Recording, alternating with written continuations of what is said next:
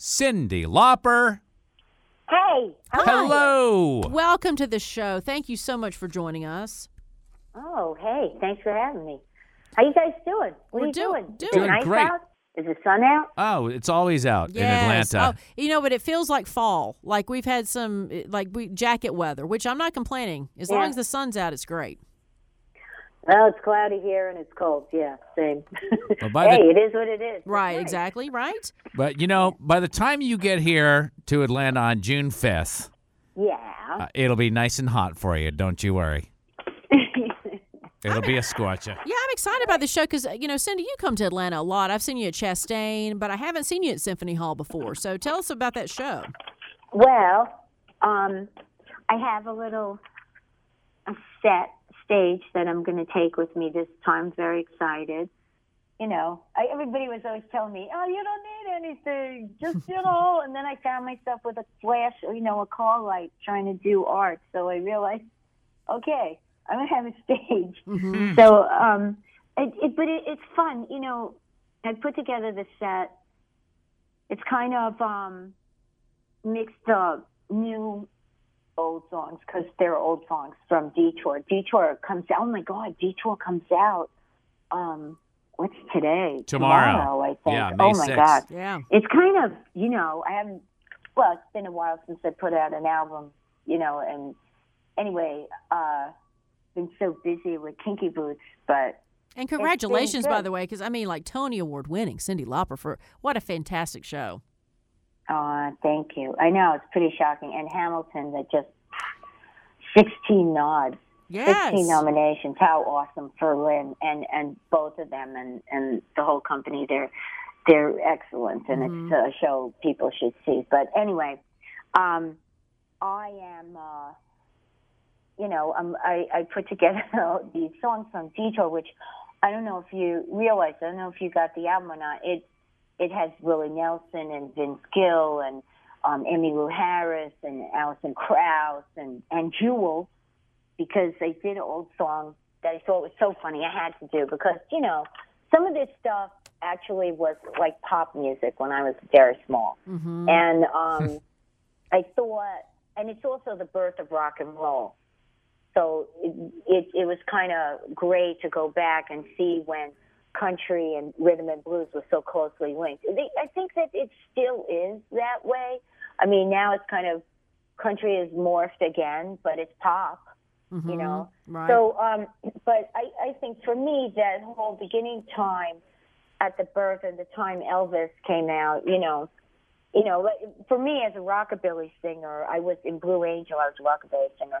I, um, which was the first band, first recording band I had before I became, as you people know me, Susie. but um, I, I, uh, I used to, you know, look up all the older singers. You know, the beginning of rock. You know, was who were the female singers? Who were the rockers? Well, it was Wanda Jackson, and they would never, you know, first of all, Wanda Jackson, when she was singing in her time, in her heyday, she was like the only female rocker. Her and you look across the board, and then there's Tina Turner when she first started. She was kind of rock and roll. So you have like different, and everybody in between, like Patsy Cline. She was a um, rockabilly gal before she crooned, you know. So I, I just uh, started to really focus in on this stuff. And, you know, there's this one song I started saying um, that Patsy Montana, that was her, the first big hit for a woman on country music. So you have to do that, of course. But it's, I want to be a cowboy sweetheart. and she says that, but then after that, she never mentions the guy again. In fact, she said she'd like to pillow her head neath the sleeping herd, but no mention of him at all. So I thought it was kind of funny and kind of, you know, very prolific about how women lived in our last century. In the beginning, um, women had, didn't have the right to vote. Women had to fight. You know, we still don't get equal pay, but hey, um, you know, it it and and the thing is that if a woman wanted to become something, she would usually marry the guy closest to what she would be want to become, or that would be her boyfriend, or you know, if if she was ambitious. I asked my cousin once. My older cousin, she went to college. I said, oh, "You went to college? What did you want to be?" And she actually looked at me and she said, "B."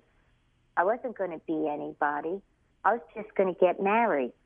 And I just thought to myself, you know, marriage is great. I've been married for going to be 25 years, but you know, people want to be something, no? And so I just, um, I thought that was a good part of the history, and um, and it's fun. The record has energy. That song is extremely fun, and and I, I, you know, I chose it because I thought I was going to yodel, and they told me, yes, they told me that Peter Gabriel yodeled in three days. He learned how to yodel, took lessons, and in three days he was yodeling. Okay. And I thought, wow, okay, see, just like you, I could do that. And then I took some lessons and realized, no, mm, no, I can't do that. That's not what I do. And um, so, but I did. I still love the song because it's fun. It's very reminded me very much of like Max Fleischer. You know, it's mm-hmm. cowboy swing, but it's swing, and you know those old, old, old, old, old cartoons that had like swing, mm-hmm. jazz, cowboy, whatever it had in there, had everything. And so I thought, oh, this would be fun. But then I started to worry about who the heck is going to yodel. So Alison happened, Alison Krauss happened to come down for, um, she sang with me on Hard Candy Christmas because even though Dolly wasn't available to, because, you know, people's schedules are I I I, And so I said, okay, who, who can I get? Who can I get? And it just so happened that, you know, Nashville's a small town because I went to Nashville to make the record. And one person talks to another and another and we had talked to this one guy buddy buddy cannon who was doing work with um willie nelson and that's how willie nelson got on the album. And you know because i wanted to do nightlife and all of a sudden he became available. I was like oh my god really? And so we had all these wonderful people jumping in you know and and and singing and playing. And jewel I happen to remember was a good yodeler. so I said, she, I heard an interview and said that she, when she was little, she learned how to yodel. And I figured that one's been yodeling all her life. She is probably killer. Mm-hmm. So Alison had an old number. So I texted Jewel and I said, hi, big fan. Is this Jewel? This is Cyndi Lauper. Or I did it backwards because I thought she wouldn't read it. I just said, this is Cyndi Lauper. Is this Jewel? Big fan. Got your number from Alison. Hope you don't mind. Do you still yodel? And then I put a disclaimer just in case it wasn't Jewel. And I said, if this isn't Jewel, just ignore this and it's another crazy text. and anyway, she texted me back and we went back and forth and figured it out. And she actually came and yodeled. And on this record, that was the first female classic country song, I Want to Be a Cowboy Sweetheart. I think my favorite part is when I say, Take it, Jewel. And there she is. Well, Jewel is also a very good scatter, and I'm a fan of the scatting, like Al Jarreau Oh, would wow. scat, right? Oh, yeah, I remember, yeah. yeah. But getting back to the Al yodeling, Jarreau, Al Jarreau came in one time on We Are the World, mm-hmm. and he had tears in his eyes because he said, They're trying to teach Dylan the part. And I looked at him, I said, What are you crying for? You know, it's Bob Dylan. Uh, You know, let him say the alphabet. It's all good. You know? you, nobody would know if Bob Dylan sang the alphabet. They'd be like, "What was that strange language?" But uh, Cyndi, I got to ask about this yodeling class. Like, ha- just take us through that real quick. How does a yodeling class go, and how did you fail that? Well, I didn't fail. I didn't like the sound. Okay. You know, um, because you know, first the lady came and she had a scratchy sound, and I didn't think you have a scratchy sound.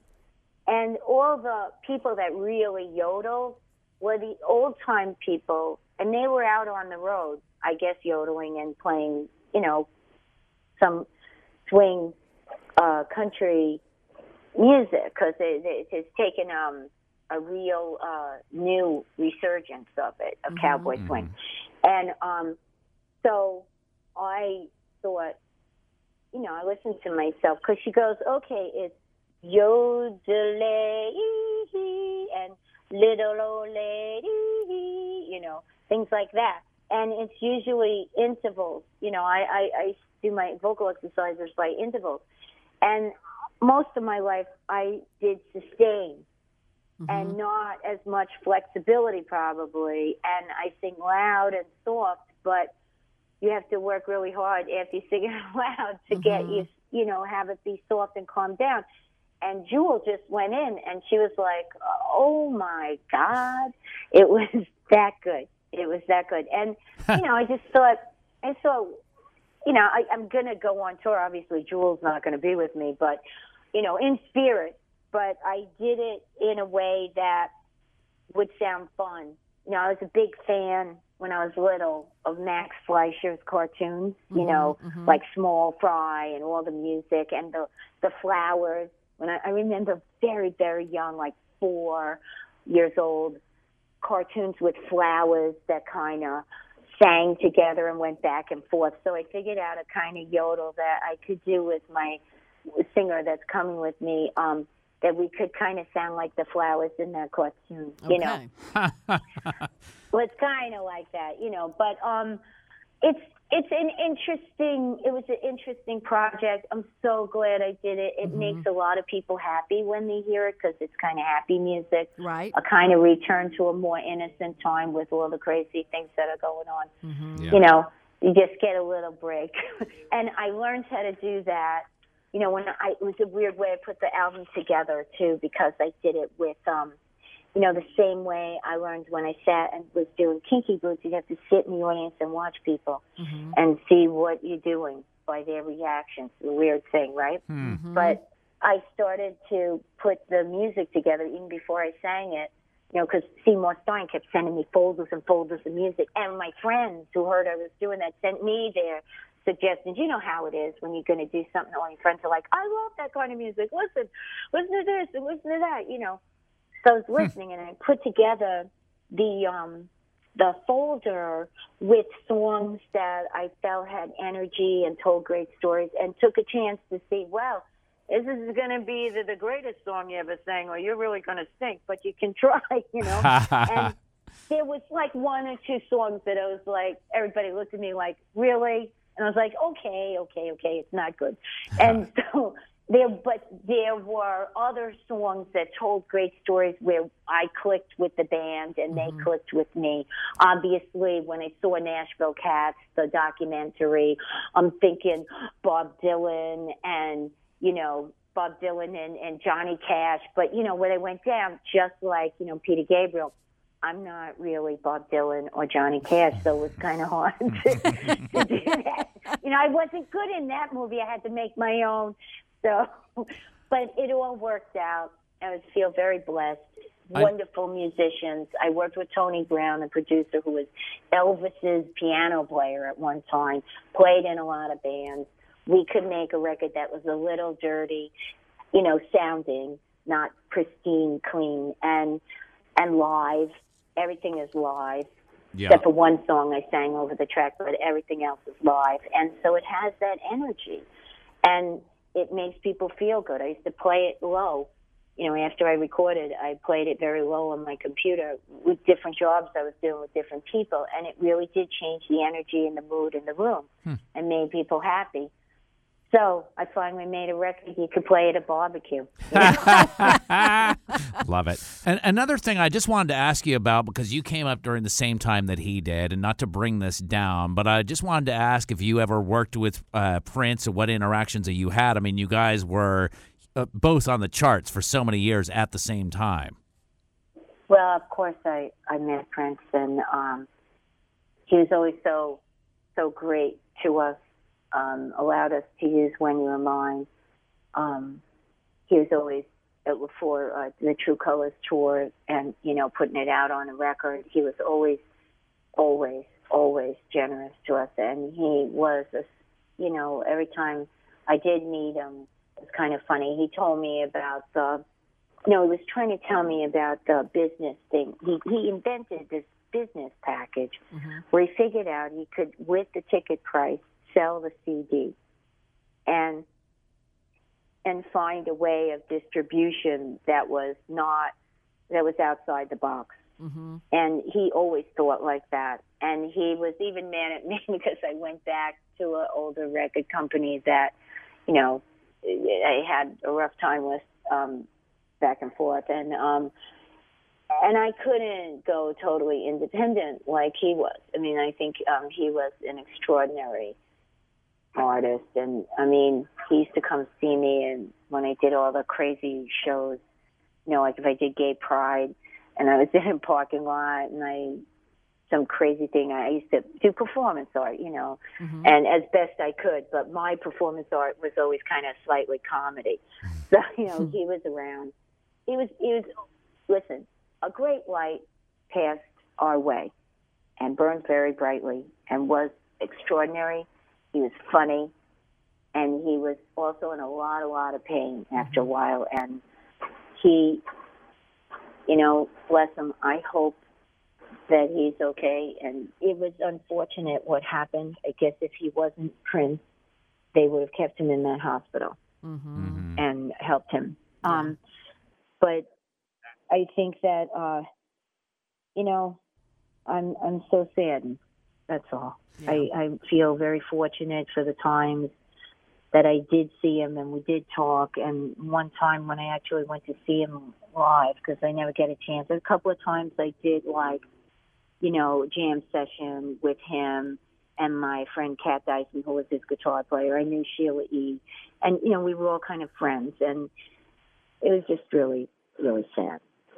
And I think he's great. He was great. One thing that you bring up is like if it hadn't been Prince, he they would have kept him in that hospital, and that's you know how many s- tragic stories of of uh, celebrities now are we like Michael Jackson, the same thing. Would he have gotten? You know what I mean? Like it's just tragic because peop- John Kennedy Jr., same thing. If it wasn't him, they would have never let him take off. Mm-hmm. yeah. So be careful, Cyndi. Don't make unreasonable requests. And and stay away from the three H's: helicopters, Harleys, and heroin. Obviously, I'm never gonna do that. oh my God, that's awful. So Good advice. Good who are advice. addicted, but yeah, but you know. Well, Yeah. Cyndi, Anyway, Cyndi, I, uh, hope, I have to go. I'm Yes. so, yeah. so, so Love you so much. yes, Thank you. and I hope we see you All in right. June. Okay. Okay, great. All right, sweetheart. All right, Thank darling. you. Bye. Bye. Bye. I love her. She's so great. Like I'm- just let her talk. Yeah. I was just like Hey, Cyndi, Cyndi. Lauper, tell us about your new album. Right. yeah, we didn't even ask that. hey, Cyndi, are you there? yes. Well, I'm